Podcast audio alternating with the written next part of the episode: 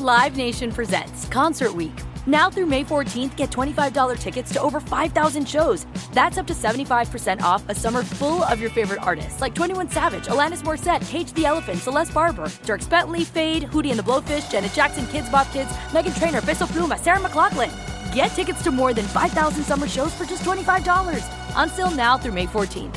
Visit LiveNation.com slash Concert to learn more and plan your summer with Sean Paul, Sum 41, 30 Seconds to Mars, oh, and Two Door Cinema Club. This is Raquel Willis from Queer Chronicles.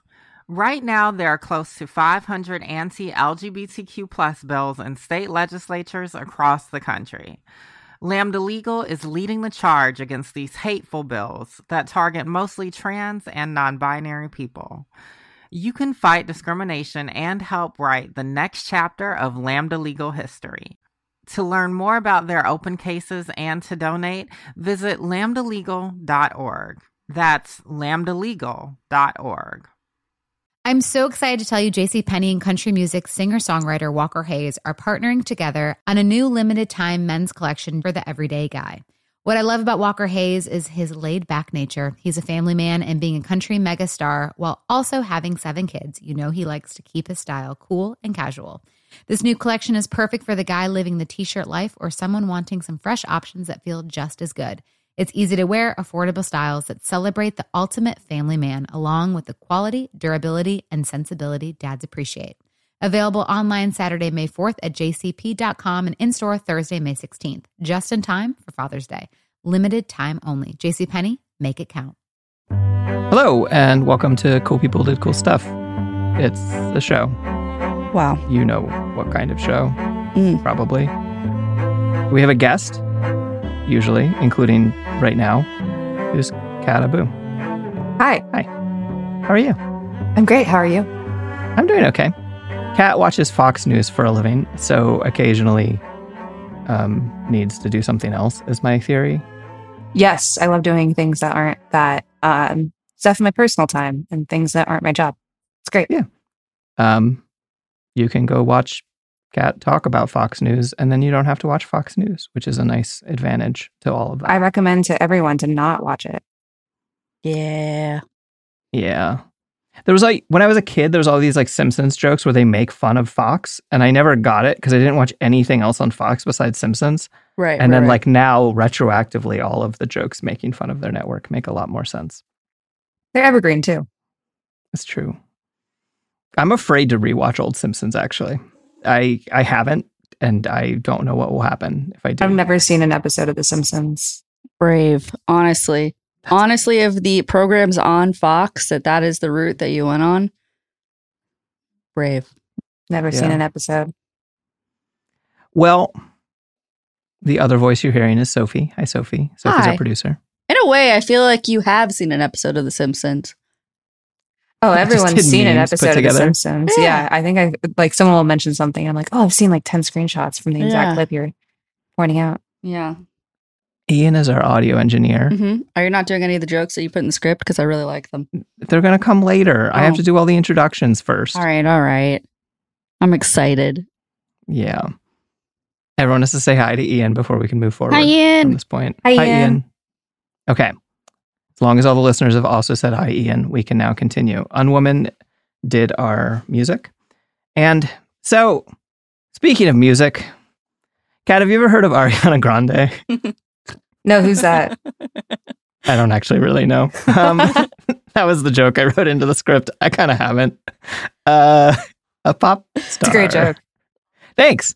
Instead, I want to talk about a Mexican revolutionary who's been dead for 100 101 years. Oh, hell yes. I enjoyed that. I enjoyed that like so Thanks. much. Thank you for doing that. Thanks. Transition. Yeah, I, I wrote that joke in as we were talking about things beforehand because Ariana Grande came up. Have you ever heard of a man named Ricardo Flores Magón? I have not. Excellent. I'm excited to tell you about this man. Today, we are talking about a man who was convinced that the people of Mexico could indeed overthrow their dictator. Uh, so he spent every hour of his life chain smoking over a typewriter until he convinced everyone else that they could overthrow the dictator. And then they did. So it worked. That guy sounds amazing. Yeah, he's he's really fucking interesting. It didn't go the way he wanted it to. Um, and I doubt that he would be very happy that a lot of his words ended up word for word or rapidly paraphrased in the Mexican Constitution uh, because he had an incredible amount of influence on the Mexican Republic after the revolution, which is interesting because he was part of a thousand strong anarchist movement called the Magonistas, and he hated that they were called that. And this story will start where every story in the Western Hemisphere starts, which is Europeans showing up and fucking over everyone. Sure. In this case, it was Fernando Cortez in 1511 who showed up in what's now Mexico, and he was like, "This is Spain, motherfuckers. Get in line, and or die." So he did that. That was bad. That lasted a few hundred years. It was called New Spain. And then eventually people were like, all right, fuck this. And they wanted to have some independence. I really like doing all the crazy background context. Magón isn't even alive during anything that I'm going to be talking about for the next little bit. So, like a lot of revolutions, the Mexican War for Independence started off with people doing a bunch of rad stuff. And then, like a lot of revolutions, it was co opted by boring and or bad people. So, in the early 1800s, there's Enlightenment ideas going around Mexico, and these are referred to there as liberal ideas, uh, and they're they're coming over, creeping over to the colonies. So there's a liberal book club, and in it is a Catholic priest. His name is Miguel Hidalgo. Like all the best book clubs, this one went from reading books to plotting the overthrow of colonial government. And Miguel Hidalgo wanted good things, um, but in like the least radical way that one could want good things, right? He called for a quote, gentle and gradual means to abolish the quote, horrible right of territorial property, perpetual, hereditary, and exclusive. Basically, he was like, we need to get rid of the fucking hereditary land ownership where some people own everything and everyone else is fucked, right? Um, which is increasingly what we're coming back to. It's really fun. There's still time, I think, to get rid of the hereditary upper class, but it's been 200 years since Hidalgo. Unfortunately, a bunch of his friends get arrested for plotting revolution. So he shows up to the church, he rings the bell, he calls everyone out to him to give a speech. And this speech, have you heard much about the the Mexican you get the Mexican War for Independence and 100 years later the Mexican Revolution? I hadn't known too much about it with how I grew up, but Everything that I knew is I grew up in Dallas, Texas, and you take like a Texas history class. And so I know a lot about like Santa Anna and um, general, you know, Texan being mad at Mexico history. But that's all I know. Okay. Magón spent a lot of his life in Texas, um, and mostly San Antonio. San Antonio is nice. It is nice. I had a good time there. I once tried to sleep in my van outside a convention, but there was too many cops, so I went and slept in a closet in the con suite. That's my story about San Antonio. That's the main story I have about San Antonio. Sounds lovely. yeah, it was nice. It's a nice closet. So there's going to be this Mexican War for Independence, and so he goes and he this this Catholic priest and he goes and he gives what's uh, remembered as El Grito de Dolores, the the cry of Dolores, and no one actually knows what he says, right? But it's repeated like every year, and so they have a version of what he said that someone later wrote down. And it goes something like, Will you free yourselves? Will you recover the land stolen 300 years ago from your forefathers by the hated Spaniards? And he's religious, so he says, Long live Our Lady of Guadalupe, death to bad government, death to the Gachupines. Gachupines being a slur for the nobility, the, the peninsulares, the, the people who were born in Spain. Because New Spain had this super elaborate racial and ethnic hierarchy that put born in Sp- Spain folks, the the Peninsulares, at the top, then their white descendants, then the mixed folks way below them, then way down at the bottom, indigenous folks and black folks.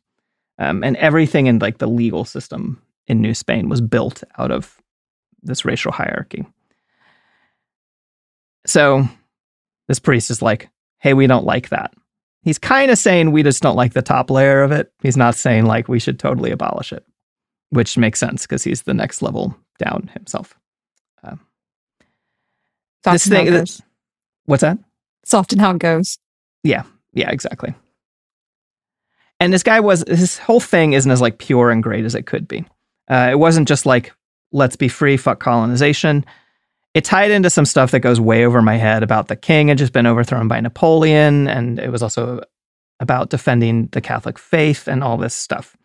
But overall, I give it like a B minus because it's better than anything I've ever done. I want to like be the cast the first stone, but I've never um overthrown a government. Uh, I don't know about you. You shouldn't tell me if you have, but just uh, There's winged. still time. There's still time, baby steps. That's true. That's true. I forgot to write down how old this guy was when he overthrew. a Yeah, I was about to ask because if he was like 60, you got plenty of time. Yeah, yeah, thanks. Um, at least five years.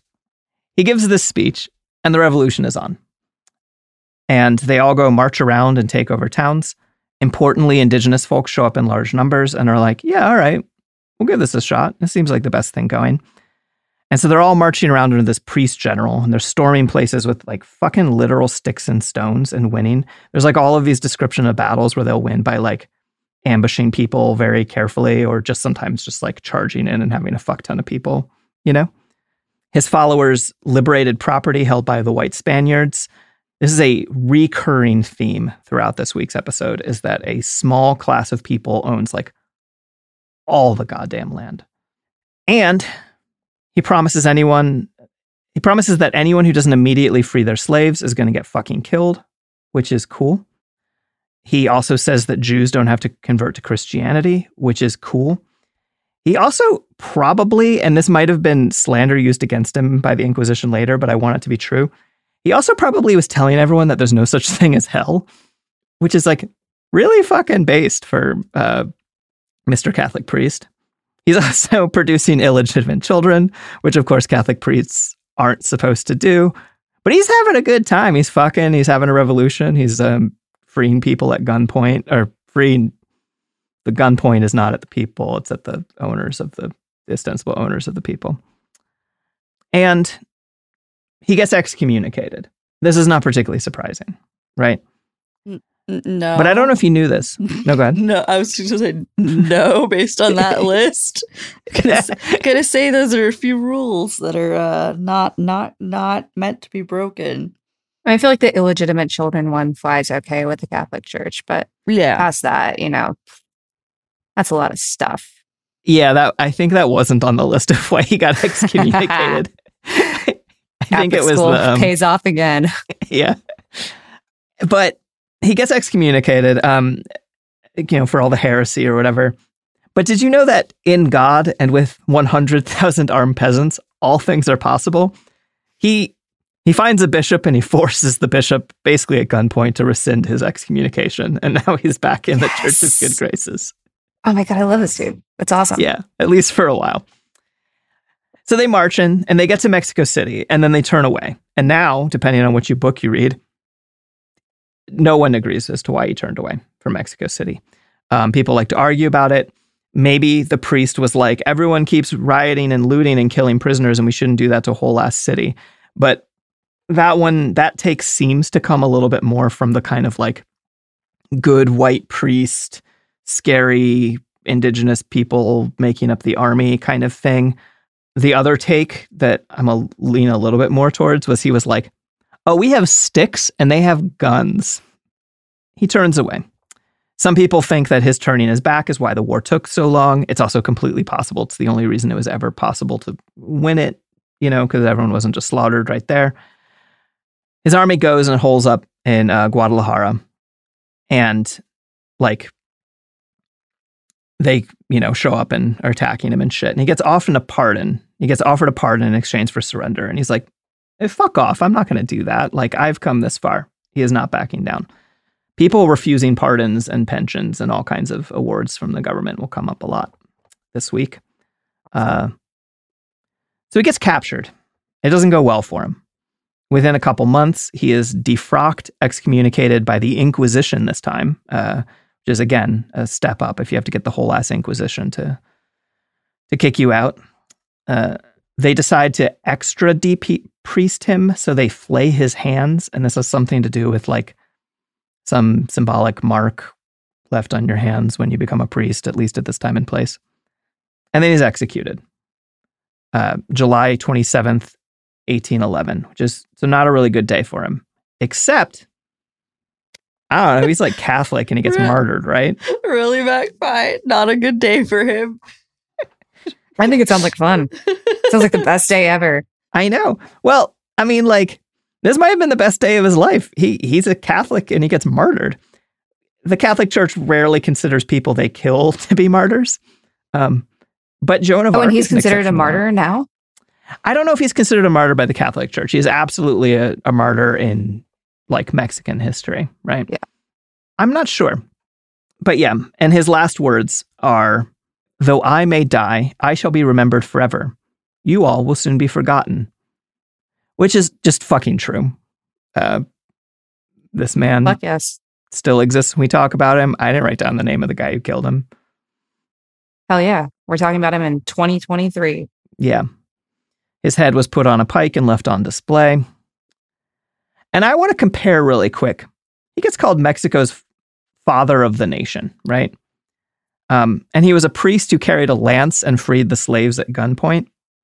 The US's father of the nation is George Washington, who literally wore teeth he had ripped out of the mouths of living slaves. Yeah. Yeah, it's not great. No, no.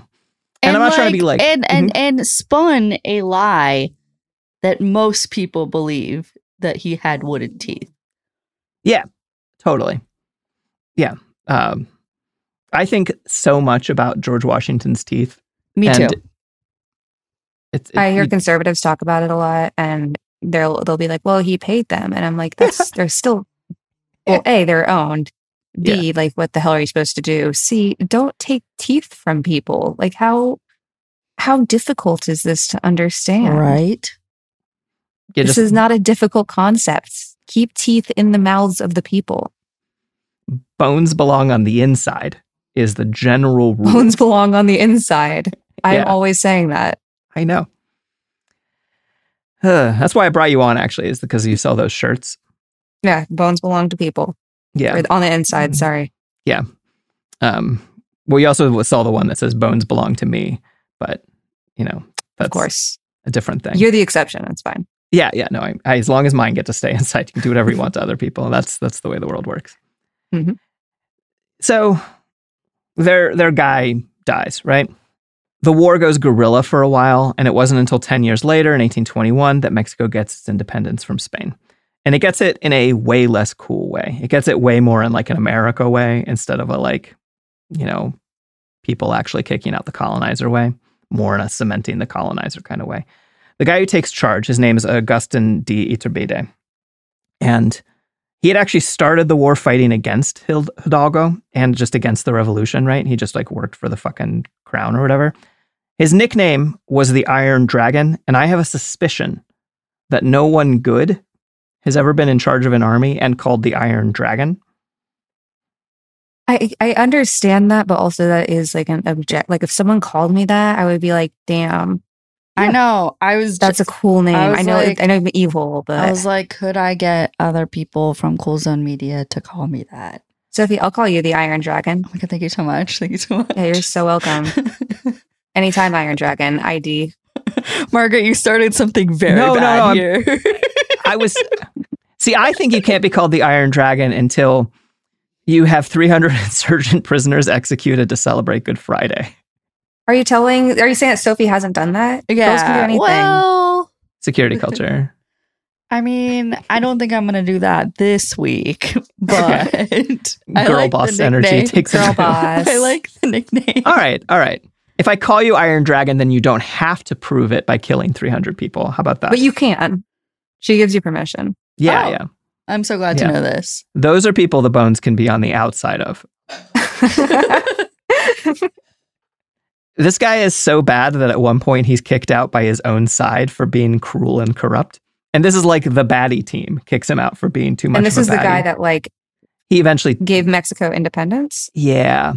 Um, he's fighting against independence tooth and nail. But then he basically, right near the end, he's like, oh, I'm going to lose. What if instead I'm on the winning team and I could be in charge to make sure that no one does anything wacky like make a republic? when I said that it was kind of like the US independence, it's actually worse because the US at least made a republic. He sets up a monarchy with all of the additional property relations intact, much like Sophie's plan for Cool Zone.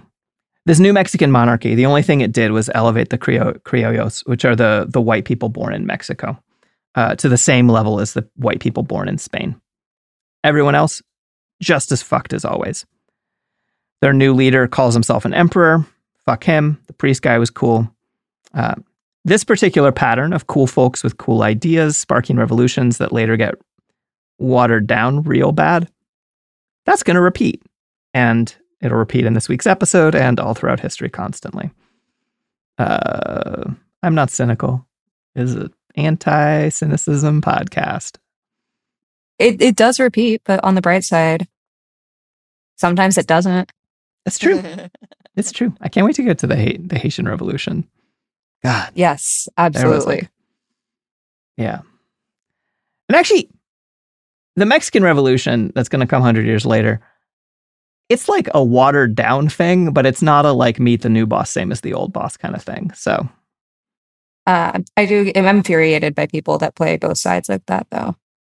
I It's know, just so annoying. It's so annoying. like, at least have some. If you're going to be like a baddie, be like an honorable baddie.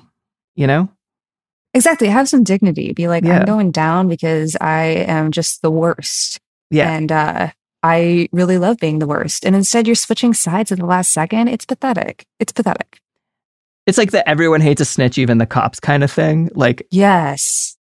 cops are like, you spineless bastard. I mean, give me the information, but God, you suck. I keep It's another thing with like conservatives with Jan 6 or whatever. they'll just Yeah. like, Yeah. How did they? This must be an informant. I'm like, no, you guys just flip so easy because none of you believe in anything. Exactly. Magpie, magpie. I keep getting confused when you say baddie because you actually mean bad person, but to me, baddie means like a babe and a half. Babe and a half is a baddie. Mhm. Huh. Baddies are thick. You Mhm. wanna you wanna be with some baddies. Mhm. So I should stop making the people who are committing atrocities seem cool. Yeah, baddie is a compliment. Unless they're hot. If they're hot, I mean, you can call it like that's technically accurate. Yeah. They're a baddie. Okay. Okay. I'm going to look up more photos ahead of time. I usually mostly look up. okay. good guy's side. okay. Research. Research. Yeah. Yeah. If you need me, I'll, uh, You're like thick baddies. What does this mean? Google images. Dear Google, Dear Google. that one picture of Stalin. the one. That's we all know it. That's, No, one. yeah, that's not even real. Yeah. That doesn't surprise me at all.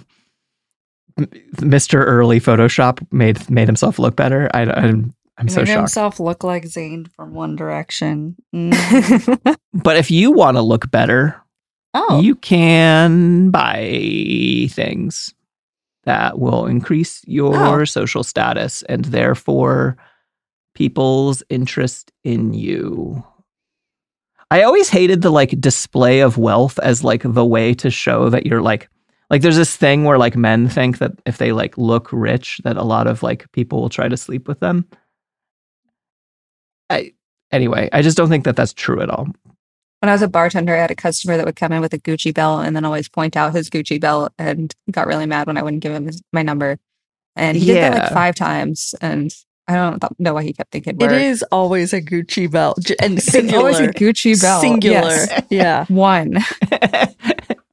and when I was a when I was a street kid sleeping on top of a 7-Eleven, I did fairly well.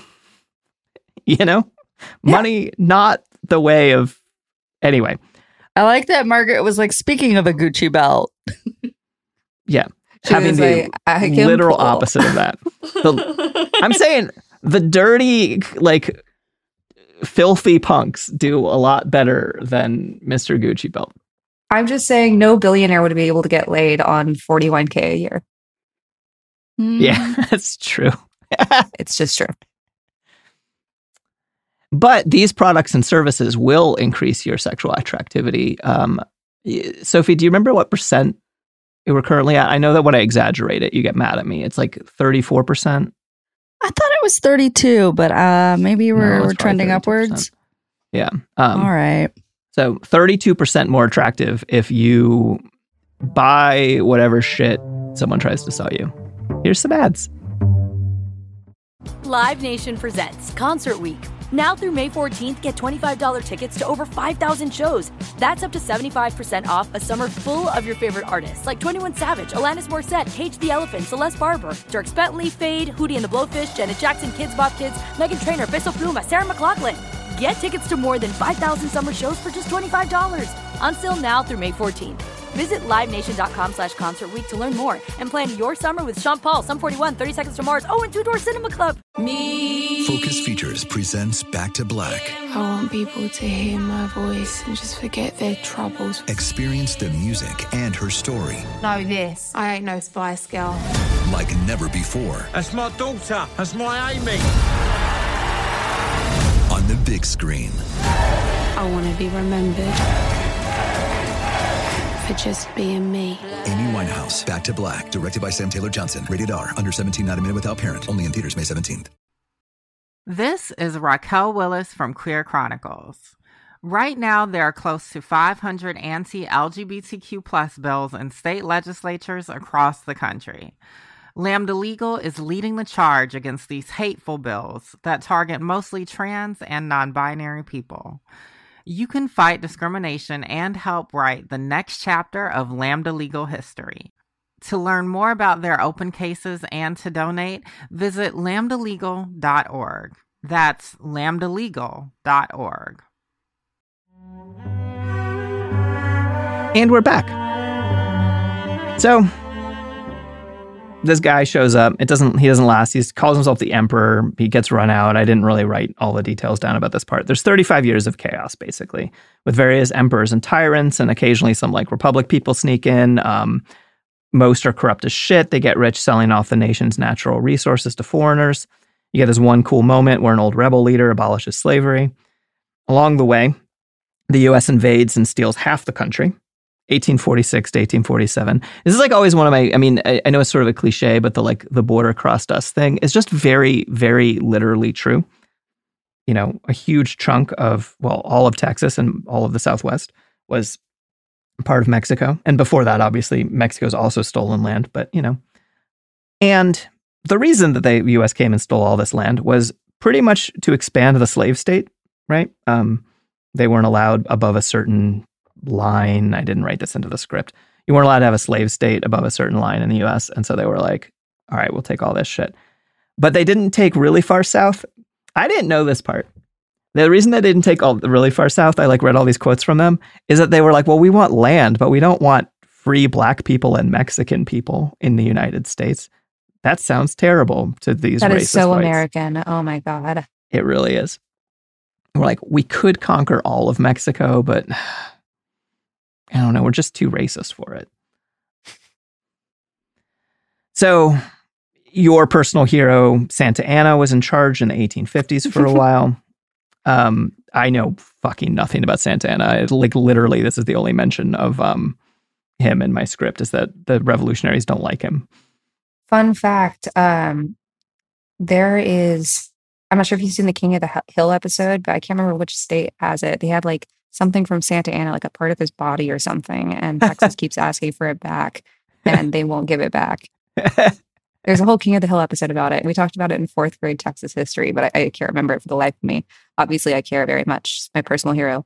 Um, he also wore a lot of red in all the paintings. So Okay, there's your. Santa Anna briefer.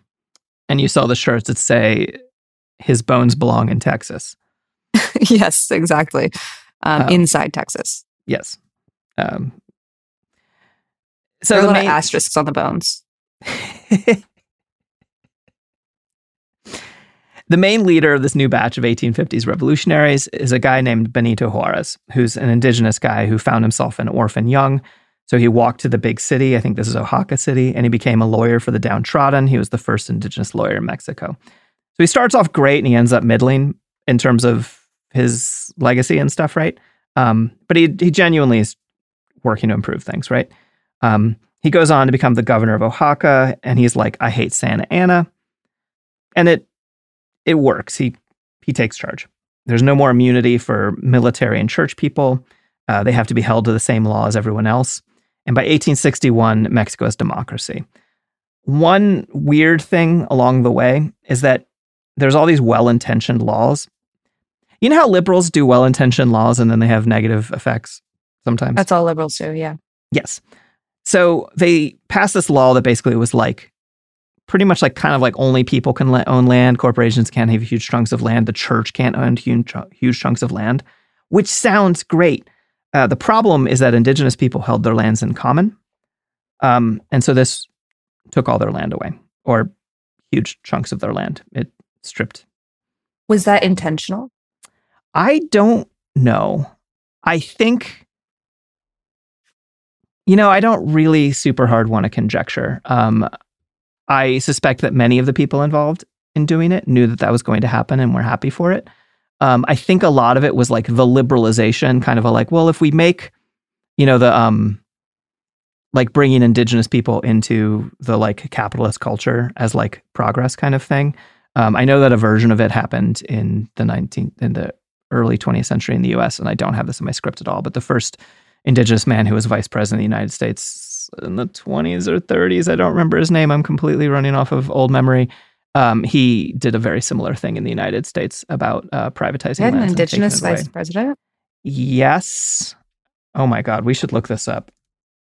Charles Curtis. He was Herbert Hoover's um, vice president. What years is that? Uh, 1929 to 1933. Okay. Bummer that he is um, Herbert Hoover's vice president. and he's the only mixed race vice president in American history until the inauguration of Kamala Harris in 2021. He's also the first US VP to ever open the Olympic Games. Yes, I Heidi, what's up? I thoroughly fucking hate this country. Everything Kat just read was so annoying. Uh, Yeah, the only Great thing I'd stuff. ever read about him was this thing where he um, sold off a lot of tribal lands in order to like privatize it and then like gave people some money instead of them having access to the means of production like they yeah, you know, he's three you eighths know. Native American. I don't know math. I don't know how that works, but yeah so so this happens in in mexico then during all the chaos times napoleon iii invades they kick him out on the 5th of, well they have a big fight on the 5th of may 1862 which is where cinco de mayo comes from the guy who led that fight was named porfirio diaz um, porfirio diaz and he's going to be important in a minute he is fucking ruthless even if he's ostensibly liberal he's a little bit iron dragony um, he's a he's kind of a Sophie, is what I'm saying. I now feel bad about this because this is literally the main antagonist of this week is Porfirio Diaz. But you know, cool. just is what it is. You're a hell yeah. you're a baddie. Oh my god, thank you so much. Yeah, you're welcome. this is the first time this has ever happened to me. It's so cool. So two folks in that battle wind up important later. One has the Spanish ver- version of the best name ever, which is to say, her name is Margarita. Ooh, Margarita. great Mag- name. Yeah, I know, right? Margarita Magón and uh, Teodoro Flores. And they f- meet and fall in love because they're fighting the French in hand to hand combat in the streets. Yeah. And they get together and have a bunch of kids who are the main subject of this week's story, but we'll get to them later. It takes Mexico until 1867 to drive out their would be emperor and execute him. Uh, Mexico returns to being a republic. They start teaching science over religion in schools. There's free school for all the kids. Like, you know, some progress is being made. Along the way, a new radical tendency shows up in Mexico socialism. And it's not just any socialism, Mexico gets anarchist socialism. It gets the what if we had a horizontally organized society kind. And it shows up from a really interesting source, from my point of view, someone who likes to nerd out about this kind of shit, which hopefully at least some of you all are. There's a Greek doctor, and his name is uh, Plotino Rhodakanaty. And he is born into the Greek aristocracy, but he's like, what if I just run around throwing down in every revolution that Europe has to offer? So he does that Hell yeah. and including the Hungarian War for Independence in 1848, which inspired a lot of revolutionaries at the time. Then, at least according to one of the sources I read, there's a couple different versions of how he got really interested in Mexico. He started reading about indigenous Mexican struggle, and specifically, he started reading about their autonomous villages and communal agricultural practices. And he was like, oh, this fucking rules. Around the time he had become a Christian anarchist, and he was like, I'm going to move to Mexico because I want to know more about this shit. And so in 1861, he moves to Mexico. He goes to Mexico City and he starts doing two things. First and foremost, he's a doctor, right? So he just starts treating people for free. And that's what he spends most of his time doing. But he's also super educated because he's from the aristocracy. He speaks seven languages and he's like versed in philosophy and shit. So he's so he starts a free school and he's running it and he's teaching it. Soon, the free school becomes a mutual aid society, which soon becomes a resistance movement. Uh, for a while, all of the people he teaches are like, oh, this is great. Let's go get guns and fuck up the landowners. And he's like, wait, no, I'm kind of like a Christian pacifist anarchist. And they're like, yeah, but we're not. So fuck off. Um, and then later he kind of comes around actually to the more radical side of things or the more militant side of things. I love when Magpie explains like some deep history, like drama, like it was a fight in middle school. and and like I understand it better. I'm like, yeah, that makes sense. They were in front of their lockers. It It's got like they shoved this dictator in a locker, yeah, Yeah. sprayed him in the face with Axe body spray. yeah. one hundred percent. Yeah, thank you, Magpie. Yeah, you're welcome. Mhm. He has a wear Rage Against the Machine shirt on this entire time. It's actually kind of impressive. Absolutely. So this guy, uh, he spends about 25 years in Mexico teaching and healing. And then in 1886, I'm just going to like, because he's not going to be in the story the rest of the time, but he's an interesting enough guy. He just disappears from the historical record in 1886. Some say that he went back to Greece. Some say that he moved into the hills to become a farmer. No one knows. And the Christianity that he was into was a Christianity without dogma or institution. He refused both Protestant and Catholic affiliation. He also tried Mormonism, which is the first like cool Mormon I've ever had on this show. We're really excited about this. Like a Yeah. few, like a few a week or two ago, Margaret was like, "Hey," and you know that I'm serious because I'm calling her Margaret. Um, Margaret was like, "Guess what?" And I was like, "What?" And Margaret was like, "I think I found our first cool Mormon." I was like, "No, you didn't." Yeah. And Margaret was like, "Wait and see." And here we are. Go Yeah. off, I want to hear about this cool Mormon. Tell us. So he he joins the Church of Latter Day Saints uh, because the Protestants are too materialist, and he can't be a Catholic because the Catholic Church is like one of the primary institutions of domination and destruction in in Mexico at the time. And so he he leads his his thing, and apparently he's kind of part of bringing Mormonism to Mexico. But he couldn't get the Church of Latter day Saints to agree to his plan to overthrow the Mexican government to institute a classless society built on mutual aid. So he left. he has his priorities straight. I got I got to say Yeah. that. Yeah, he's like, "Will Mormons help me make anarch uh, like decolonize Mexico into an like anarchist space?" And they're like, "No." And he's like, "All right, see ya." He himself didn't lead social struggle. Uh, the students that he taught did. Um, they fought alongside indigenous rebels generally, who collectively started both the agrarian land reform movement in a modern sense and the labor movement of Mexico. From 1867 to 1870, one of his students, Chavez Lopez, or Lopez Chavez, newspapers wrote it both ways. Um, I guess that's what happens when you have two last names. 50 other and 50 others, men and women. And this is like the, the main thing that I keep running across. Uh, it's always one guy written down in history. And so I had to, I just want to shout out Louisa Cavada, who was written down as some guy's wife during all this struggle, even though she was as much a fucking part of it. She outlives these, uh, whatever, anyway. They his wifed her. Oh yeah, they his wifed her. At least they gave her name, which is like lucky. Huh. I'm not even going to give his name. He's The He's story. The out to story. Louisa. Yeah. yeah, the story does not pass the Bechdel test. No, no. they go around and they terrorize the landed elite in the country after someone drained a lake and displaced 1,500 peasants. They go around and they expropriate the haciendas, which are basically the plantations. Um, and they're not just like looting, right? They're not just like, oh, we're going to take all this stuff, right? Because there's a lot of bandits in Mexico throughout all this time and who sometimes do cool things, sometimes do shitty things. But instead, they divvy up the land and give it back to everyone so that everyone has an equal opportunity to grow food and live. This makes them popular. If you want to know a way to be popular, you find someone who has like 10 million acres and you take it from him with a sword and then give it to everyone. Great strategy.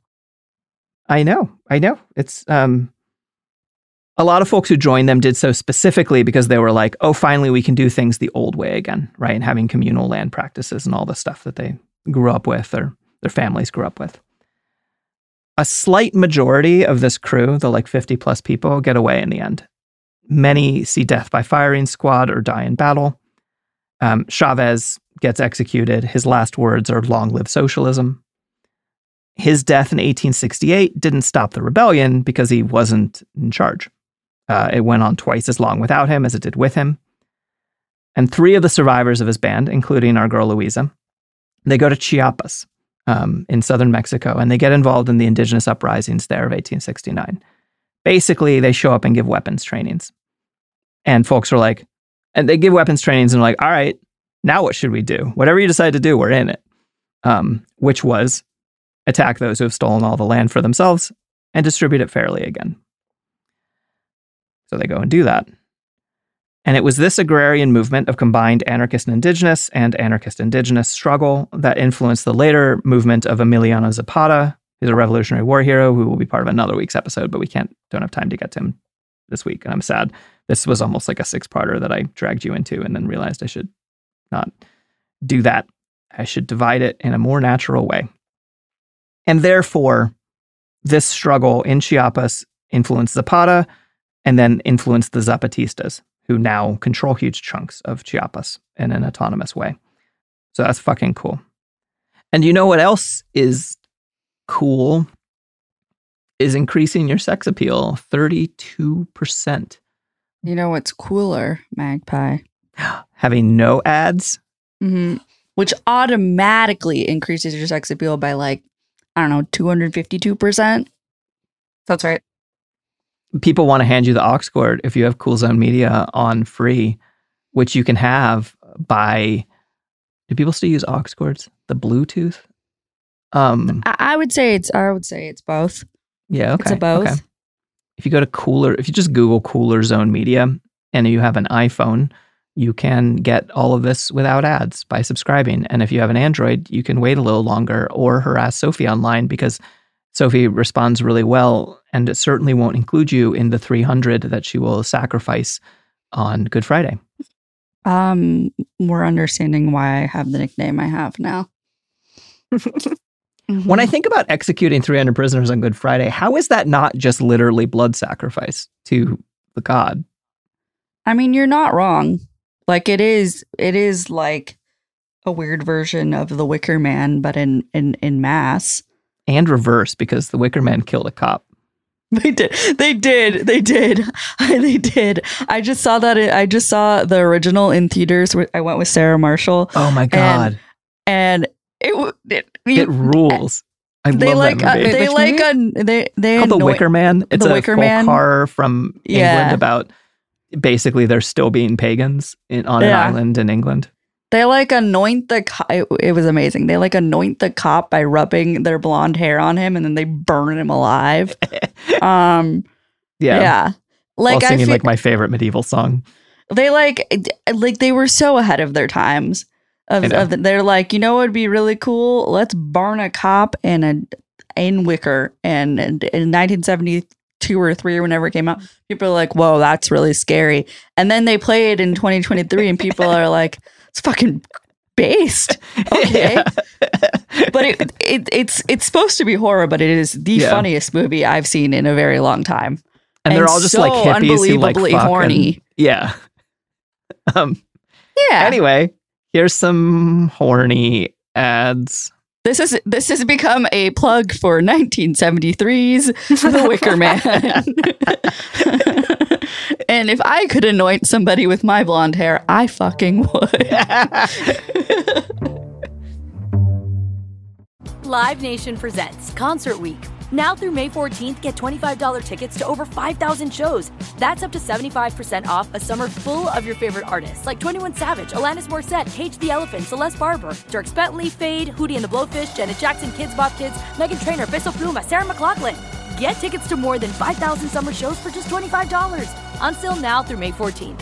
Visit LiveNation.com slash Concert Week to learn more and plan your summer with Sean Paul, Sum 41, 30 Seconds to Mars, oh, and Two Door Cinema Club. Me. Focus Features presents Back to Black. I want people to hear my voice and just forget their troubles. Experience the music and her story Know this. I ain't no Spice Girl. like never before That's my daughter. That's my Amy. on the big screen. I want to be remembered for just being me. Amy Winehouse, Back to Black, directed by Sam Taylor Johnson. Rated R, under 17, not a minute without parent. Only in theaters May 17th. This is Raquel Willis from Queer Chronicles. Right now, there are close to 500 anti LGBTQ plus bills in state legislatures across the country. Lambda Legal is leading the charge against these hateful bills that target mostly trans and non binary people. You can fight discrimination and help write the next chapter of Lambda Legal history. To learn more about their open cases and to donate, visit lambdalegal.org. That's lambdalegal.org. And we are back. So the cities didn't want to be left out of all of this uh, burning cops alive. I mean, um, social struggle. and social struggle has always looked different in cities than the countryside. So in the city, you get the start of the labor movement. In 1865, you get what's called the first strike in Mexican history. Uh, this isn't true except by technicality. Every time, every book is always like the first, the biggest, the longest, like some superla- superlative. And I always Google it, and it's never true. The but this one might be true by a technicality because there was a strike in New Spain 99 years earlier among silver miners. But 1865, you get the start of the modern Mexican labor movement. And this was anarchists at two different textile plants, one of men, one of women, in Mexico City on June 10th, 1865. The government showed up with rifles and they shot people, and the strike was broken. So they all gave up. No, in 1868, the struggle moved to uh, Tlalnepantla de Baz, which used to be more of its own city, but is now part of the greater Mexico City area. And you have four factories of anarchist textile workers, I believe all women, who go on strike. Before the strike, they worked 14 hour days in the summer, 12 hour days in the winter. They were allowed five minutes each day to eat. It's so funny because things are so bad right now. And so there's all of this like rise of the modern labor movement. I'm really excited about it. And I still like sometimes like read all this stuff and I'm like, I mean, we just shouldn't let things get this way, right? But it's like, that's not true. I know people who work 14 hour days and shit and just have to do fucking a million different jobs and like drive Uber Eats and shit. I don't know, whatever. Anyway, it's fucking bad. So they strike. They win. This is the first successful strike in Mexican history. Again, skeptical first, but whatever. It fucking rules. After this, anarchist projects crop up everywhere. It's mostly put folks pushing for worker cooperatives. And these socialist groups, um, they let any worker in, and they even allow some employers.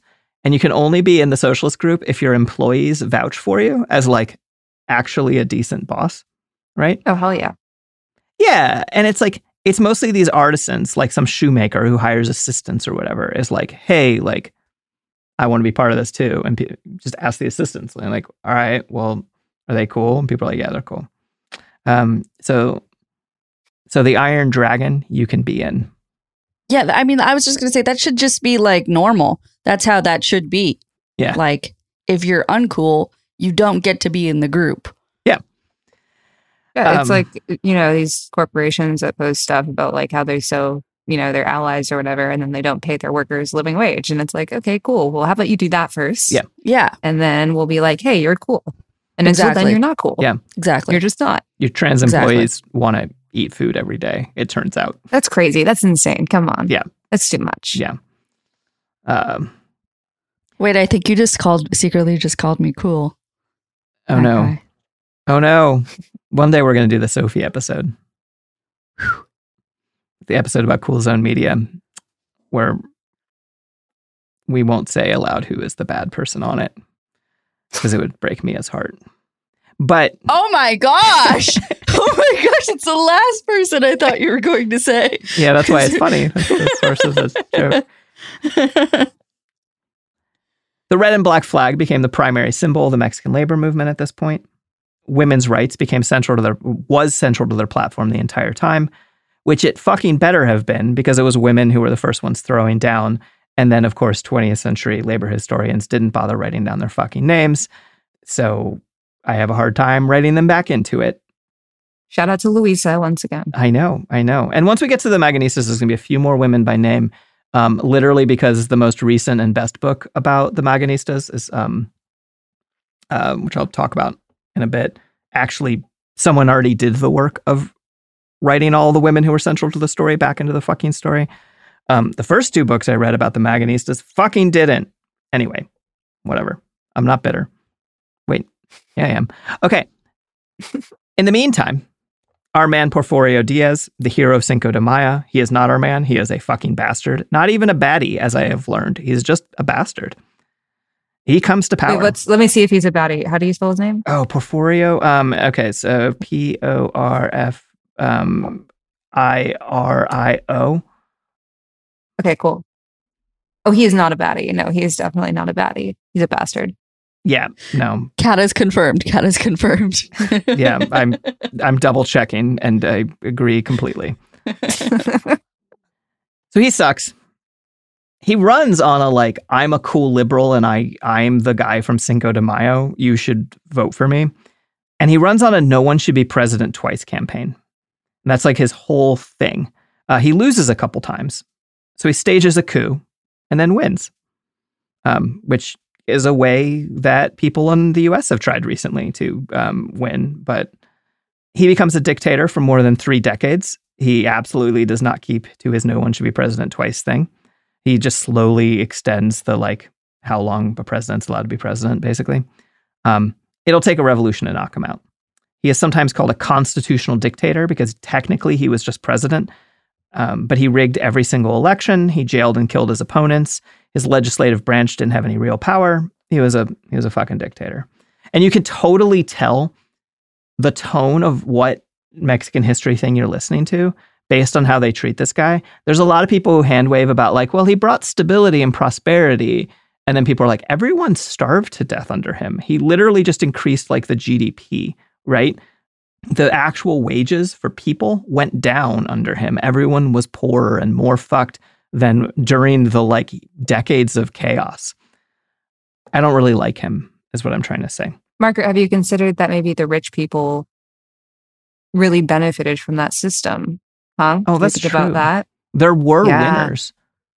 Yeah, exactly. So you can't be mad. You know, you got to take some, wins. Yeah. take some, Yeah. whatever the other one is. I'm tired. and also he was uh he was mestizo he was he was not entirely white um and although he hired a bunch of race scientists that he called his scientific council or whatever the fuck who claimed that Mexico needed the European race to rule it um and Great stuff. he removed limits on land ownership and seized even more fucking land from indigenous people, uh, causing huge uprisings. One of which I the the Yaqui people I want to like. I think that might be a totally separate thing. I thought about diving more and more into them, but then the more I dove down that rabbit hole, I was like, this is its own fucking amazing story. Does this does this fucker like die painfully? Like what's happening? Oh my god! I remember how the person who replaces him dies. I don't, off the top of my head, don't remember how he dies. I know he Which goes means into it's exile. probably which means it's well exile. exile's cool. Okay, wait, but- hold on. We're we're finding out um, because this is the kind up. of thing that Yeah, you're- Exile. You're talking about someone who truly fucking sucks, and I'm like, all right, where does the come comeuppance? Yeah. that usually doesn't happen in history. no, I mean it he, he says leaves that he died exile. in exile in France. but Yeah, I want to see how he died. Yeah, Yeah. because Um, ex- being exiled and then you- you're in France, not that bad. Mainly to old age is Oh, what study.com says. So, yeah. Boo. Damn it, Magpie. I mean, exile, cool. Ooh, officially, this is from Britannica. Mhm. Oop. Um, officially, he died of a heart attack. Okay, um, though it was okay. speculated he'd been murdered by prison guards or died of medical neglect. Yes, there it be is, cool. baby. Wait, Let's no, this is a totally this is a different person. Yeah, Sorry, that's you just, just read in the his end article. of the main God damn it. character of today's God damn it. episode. I got No, it. he just hung out with Paris, probably got like a stipend or something. Fuck this. Yeah, Oh, I was excited. All No. right, all right. Fucking old age. yeah. Um, so Porfirio Diaz, it's called the Porfiriato, Porfiriato, this period. He modernized Spain and offered it stability by killing everyone he didn't like. Um, when he first came to power, he ran as a liberal, right, originally. And so the moderate socialists supported him um, because he made vague promises about reform. He kept none of them. The anarchists, of course, didn't support him. They didn't support his opponents either. They supported not having a ruler. Fortunately, the split didn't last too long. After Diaz comes to power and he shows his true color, the socialists are back to being united.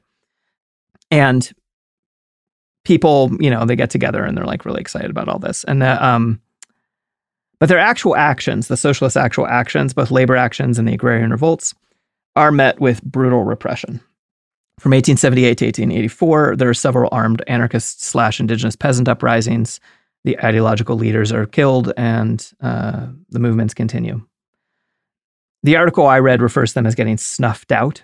These uprisings, it's a combination of executions and exile. The strikes were put down by troops. Agrarian revolters were hunted down. Um, leftists were killed often by what was called uh, ley fuga or fuga. Um, it's the fugitive law, which means you're allowed to kill anyone who's trying to escape. Uh, which means they're like, oh no, he's running away. Like literally, as long as you shoot someone in the back, it's legal. Um, which is a pretty Wait, escape from Mexico? no, like pr- escape from captivity. Like if a Okay, cop comes up to you and he's like, "Come with me," and you're like, "I don't want to," then they can be like, "Ah, well, now I get to kill you," right? Um, Wow, that's so strange and only happens in this one time. I know that's what's um, yeah. Ten thousand people met their death to Ley Fuga, uh, the only place that I get so angry about that. I hate whenever people are like, "But he was running away," and you're like, "Do you hear yourself? Do you hear what you just said? Like, why would that?" Anyway, whatever. Okay. The left doesn't give up.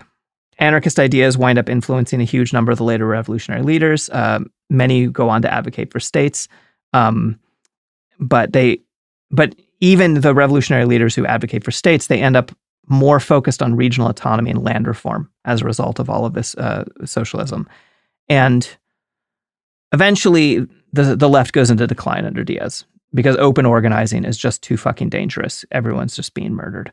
There's all these wildcat strikes, particularly among textile workers who just fucking rule and just keep wanting to strike no matter what. Until we get to the main point of the story, until we get to a grouchy and unpleasant man who put his entire life, body and soul, into the movement. He wound up being called the forefather of the Mexican Revolution, uh, even it wasn't anything like the revolution that he fought for. Until we get to the Magonistas. This would be where we make you wait till next week. But there's more because I, like I Mwah. said, there's a lot in this one. Let's get it. Ricardo Flores Magón was born in Oaxaca on September 16, 1873. His father was indigenous from the Zapotec people, um, and his father had been a soldier but was cut off from his pension when the bureaucracy was like, "Oh, we like totally lost the records that you fought. You should um, bring those records." But the dad lost his pension records as well as his first wife and his mother-in-law to a house fire. Um, his Magón's father had a really fucking rough life. That's so sad. Yeah. So he common in law marries um, Ricardo's mother, who is mestizo, part indigenous, part Spanish, one white ancestor, but that's enough to like elevate you in the social weird hierarchy classes. His parents were common in law married. They never had a ceremony or anything official. Uh, I think because of not really wanting to have much to do with the Mexican state. And Ricardo grew up understanding that the indigenous forms of mutual aid, where no one in his town was rich and no one in his town was poor, was the way the world ought to work. He grew up in a town with no judges, no jails, and no cops. And he's basically like, obviously, this. Diaz's appropriation of rural lands meant that capitalism was creeping ever closer to what Ricardo saw as his anarchist communist indigenous upbringing. There was actually an uprising there. This is after he leaves, right? like but right near the birth town where he like lived for a little while. That is interesting enough that I want to stick it in. The folks there were like, we don't like our priest. We like our local holy figure, who is a teenage healer named uh, Teresa Urrea, the saint of Cabora. And so they're like, we don't want the Catholic Church. Fuck off. We've got our saint. So they kick out the priest. The state burns down the village. Um, they kill 300 people. They just destroy this village for kicking out the church. The survivors flee to the US. I'm like, this is a cool story. It's interesting. Uh, the survivors flee to the US, including Teresa, who continued to organize against the Diaz regime, support union activity. She'd go around on like speaking tours, and then she'd give all of her money to the poor. She dies of friend of the pod tuberculosis in 1906. And it took me, as I mentioned, the, till the third book I read to read about the women related to any of this uprising. Um, and that book that I recommend to everyone is called Bad Mexicans by Kelly Lytle Hernandez.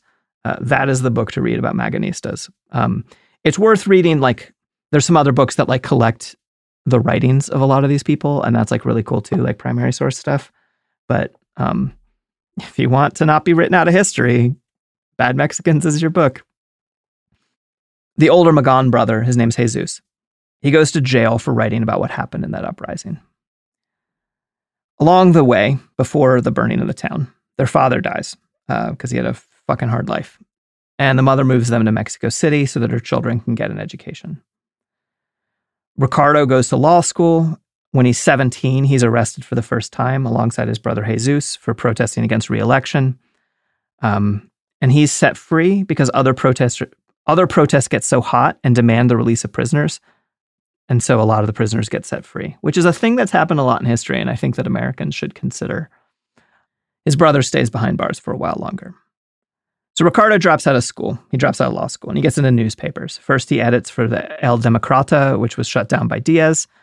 When the newspaper was raided after only three months of existing, Ricardo escaped by jumping out of a window.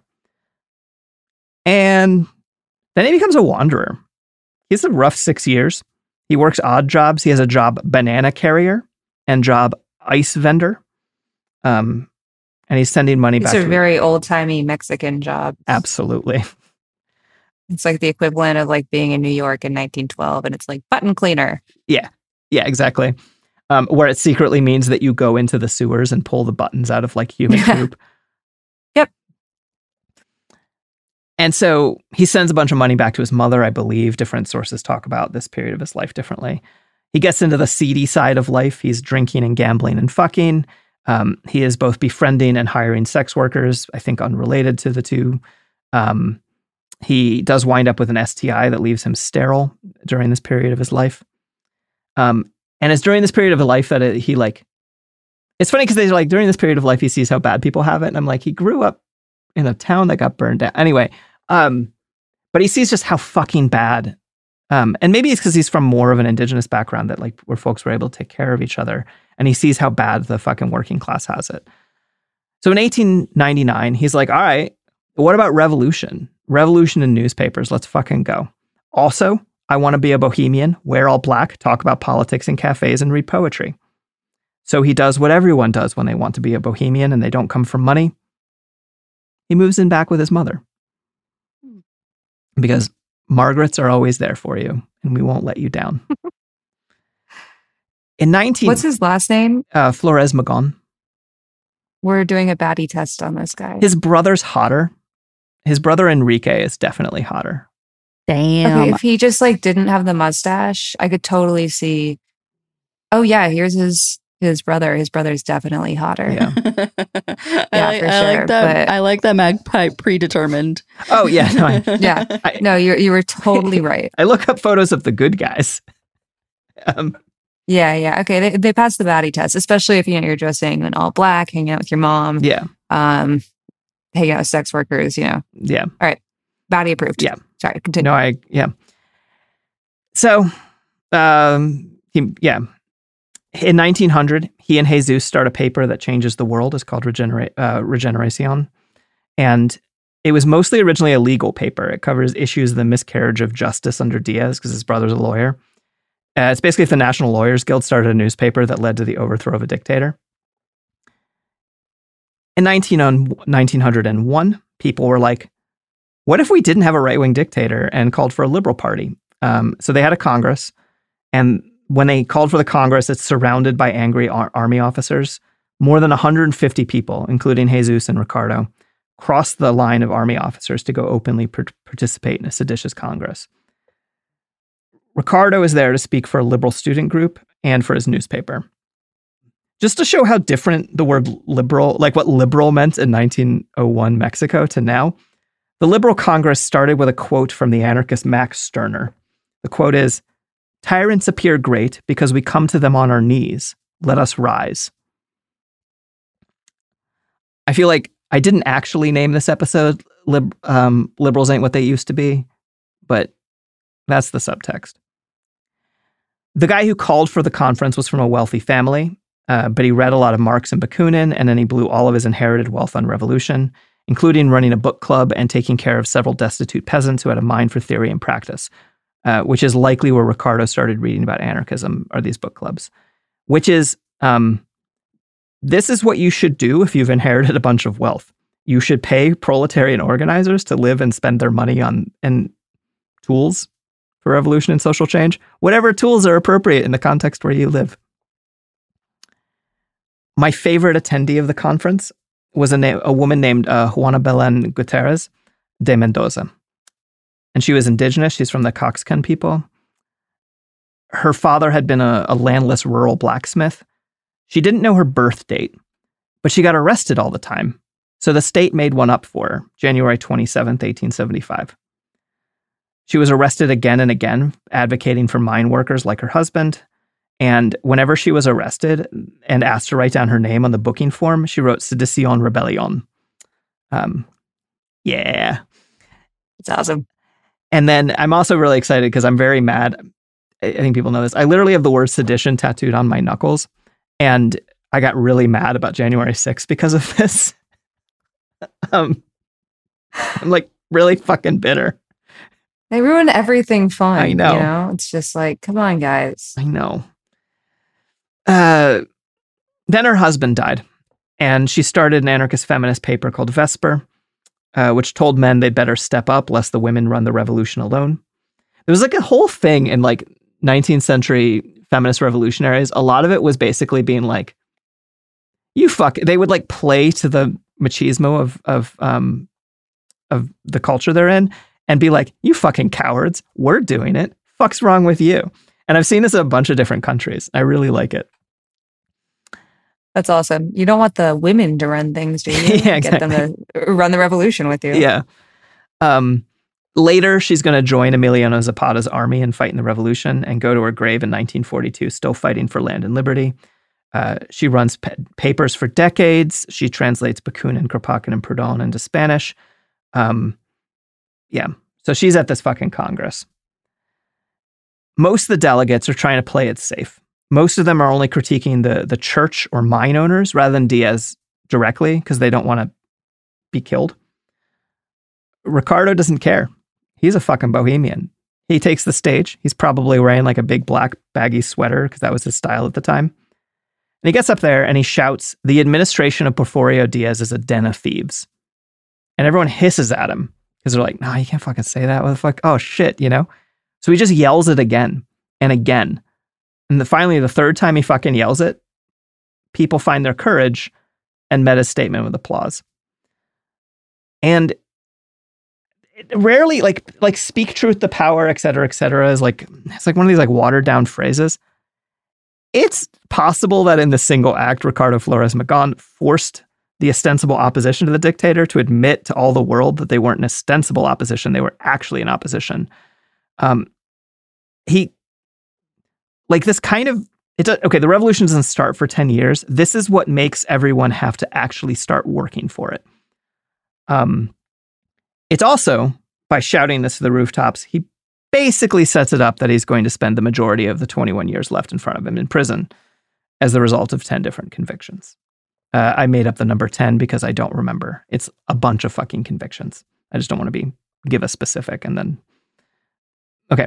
So Regeneracion becomes the main liberal newspaper, and it calls for the Constitution to be respected and for Diaz to stop rigging the elections. Um, and it calls to support strikes and land reform. So it didn't take long for Ricardo and his brother Jesus to go back to jail.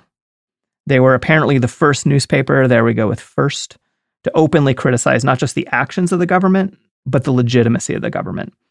They're also finally covering all the stories of sexual violence that the state enacted. Um, and it was their, hey, this particular political boss guy is a fucking rapist story that got them thrown in prison. Several of the times that Magón and one, at least one of his other brothers go to prison is specifically for calling out um, sexual abuse and things like that uh, from the Diaz regime. So they're in jail. Fortunately, they only got two of the brothers in jail. They have a third brother. So Enrique, he starts publishing the paper. Uh, Jesus and Ricardo write for it from jail. And while they're in, their mother dies. Um, Margarita's sons got her fierceness from her, as far as I can tell. The government had tried to convince her on her deathbed to convince her sons to give up their activism. Basically, they're like, she's like fucking dying. And the government's like, look, we'll set your sons free and they can be with you when you die if you tell them to just fucking stop, right? Her quote to them is, quote, tell President Diaz that I choose to die without seeing my sons. And tell them this I'd rather see my sons hang from a tree or a hanging post than for them to retract or repent. That's awesome. Yeah. She fucking goes hard. What what about us? Yeah. That's awesome. From street fighting the French um, to um, A dying mother that's giving up seeing her children before she's gone from this world. Yeah. Because she knows how much it means to her, to so many other people, and to her sons. Yeah. Awesome. Yeah. This is, we'll talk about it a little bit later, but this is the revolution that the quote, it's better to die on your feet than live on your knees, comes from. Um, and it just, it comes again and again. Uh, a few days later, her two older sons are sentenced to two years in, in Belén prison. And Belén prison is where they actually already are, but they get convicted there. It's a cesspit of a prison in a very literal way. There's no plumbing. People shit in overflowing holes in the ground. And it's where they throw like the like people who have no like the the sick and the homeless and the drunks and, and all of that stuff, right? Um but their paper and the anarcho feminist uh, paper Vesper, which has 8,000 subscribers and a bunch of journalists and poets and is never fucking mentioned in any of the other fucking books, continues. And when the brothers get out, Jesus is like, you know what? I'm good. I had a fucking good run of it. I'm not turning my back on any of this. I'm going to be a lawyer and I'm going to marry my fiance of 11 years who's been fucking waiting. Um, How long were they in jail for 11 years? no, he he goes to jail a lot. They've been engaged for 11 years. Um, that particular stint was like 2 years. Um, So yeah. Jesus never becomes a radical again. He stays a liberal and like literally a revolutionary. Um, and he ends up in um, the government of the first. There's a lot of different governments that happened during the revolution. Um, and he ends up at the government post for a little while. Uh, he does offer his brothers legal help over the years, but they would get into screaming matches about how to get things done because his brothers later go anarchist and he stays liberal. Um, Enrique steps up and now uh, Ricardo and Enrique they take over another paper since their paper shut down for the moment. So they get arrested again because they that's what they do. They go back to Belén prison. A lot of the other liberals are waiting for them, including that rich guy with all the cool anarchy books. His name is Arriaga, and Arriaga was offered to be freed if he would just stop funding the revolution. They're like, "Look, you're a rich guy. Just be a fucking richie. Like it's fine." And he's like, "I'm good. Fuck you," and stays in prison. They all get out in 1903 and they get right back to it. Uh, oh, God. They, they all go to jail so many fucking times that I can't keep track of which time. Anyway, then they get arrested and let out again. Uh, this time the government shuts down Vesper too. And in this whole clique, Ricardo is the one who's remembered. He's not the strategician or the best writer or anything specific besides he is the well, he's the most stubborn one of one of their friends said quote he was the prototype of the apostle and that he dazzled his comrades with his character of iron. Ah. Sophie, you could be this guy. You could be the Iron Magón. Okay. All right. No, I think you're still the Iron Dragon. I'm sorry. Iron Dragon for Dragon sure. sounds cooler. Yeah. Dragon sounds way cooler. I'm sorry. Yeah. The Iron Flower. Okay. Anyway, uh, so most people just thinks he's a stubborn fucking an asshole. Frankly, like Magón does not make friends. He he converts people into revolutionaries, but no one fucking likes him. Um, Hmm. but he hates cults of personality and authoritarian leadership, and he struggles his whole life with the fact that he wants to get his way in every argument and lead everything, but he also doesn't. Then the brothers get the best compliment any journalist can ever receive. The Mexico City court, ratified later by the Supreme Court, declared that it was illegal for any periodical in Mexico to carry anything written by any of the Flores Magón brothers. Oh, that'll stop them for sure. That's the way to stop a journalist. Could you imagine just if someone was like, here's the Kat Abu law? Just the law where Yeah, I'd be like, oh, fucking sick. Yeah. Like, let me violate this as many times Yeah. as possible. your books will sell very well. They will sell so well. Like, I, I just can't imagine ever being like, oh, I want these people, these journalists that are obviously very committed to stop writing something. Let's make a law against them specifically. Like, that would never work in any, any era of journalism ever. Yeah.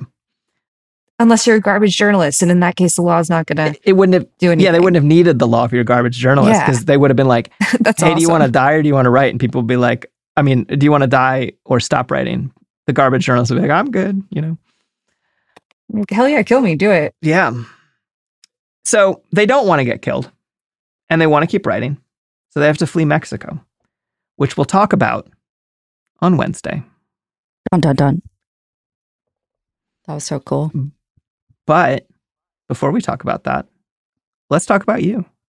Let's talk about how people can see you tell the journalisty thing. I, you think I would know the verb for my own job? Plug your pl- plug your pluggables. That's it. Um, there you go. There are now a billion social media platforms. Um, So many. there are so many, and I'm so tired. Uh, my TikTok is cat m abu. Um, my blue sky is that too. My Twitter is abughazaleh cat. Uh, my Instagram is k abughazaleh, which is also my Threads account. Um, if you go on my Twitter, I have a pinned tweet that has all of it. I need to update my little link tree thing. Um, but pretty much you could just look up Kat Abu in the site and you'll find it. Yay. Oh. Yay. Sophie. Uh, you can just follow at Cool Zone Media. That would make me happy. Anderson is barking in the background, so that doesn't make her happy. No. Apparently you shouldn't follow Sophie. You should follow. Okay, Anderson, what do you want? She wants you to follow my Instagram so you can see photos of her. Oh, okay. Is that why I'm not Sophie going to tell you how to find that. You Oh. can do that yourselves. I can never remember Ooh, which one's your Twitter. no, that's my tw- that's my Twitter. Oh. I have my Twitter. I post photos of her there too. I mean, it's like Google is the actual way that anyone's going to find anything. Yeah, Whenever, yeah. like, someone's going to type in Margaret Killjoy Twitter, not actually go to at Magpie Killjoy, and that's fine. That's Um, fine. But you should type in Right. Margaret Killjoy Substack because now I write too much should. again, and it's on Substack, Yeah. and half of it is free, and half of it is about my personal life, and so it's not free because I see no reason Uh-huh. why you should get to read that without giving me money to buy food. But Agreed. We'll Yeah. see you all on Wednesday. Give Margaret money to buy food That's right. and read about a personal life. Yeah. Win, Well, cool. Win. And we'll be back on Wednesday. Bye bye. Cool People Who Did Cool Stuff is a production of Cool Zone Media. For more podcasts from Cool Zone Media, visit our website, coolzonemedia.com, or check us out on the iHeartRadio app, Apple Podcasts, or wherever you get your podcasts.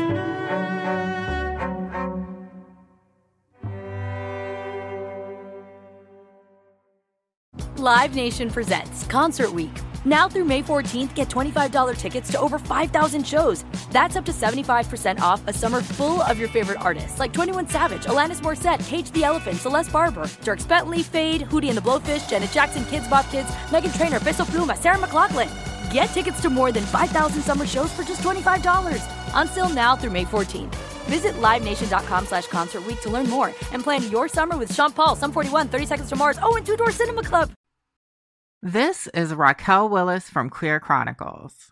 Right now, there are close to 500 anti LGBTQ plus bills in state legislatures across the country.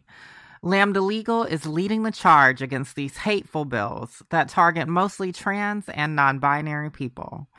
You can fight discrimination and help write the next chapter of Lambda Legal history.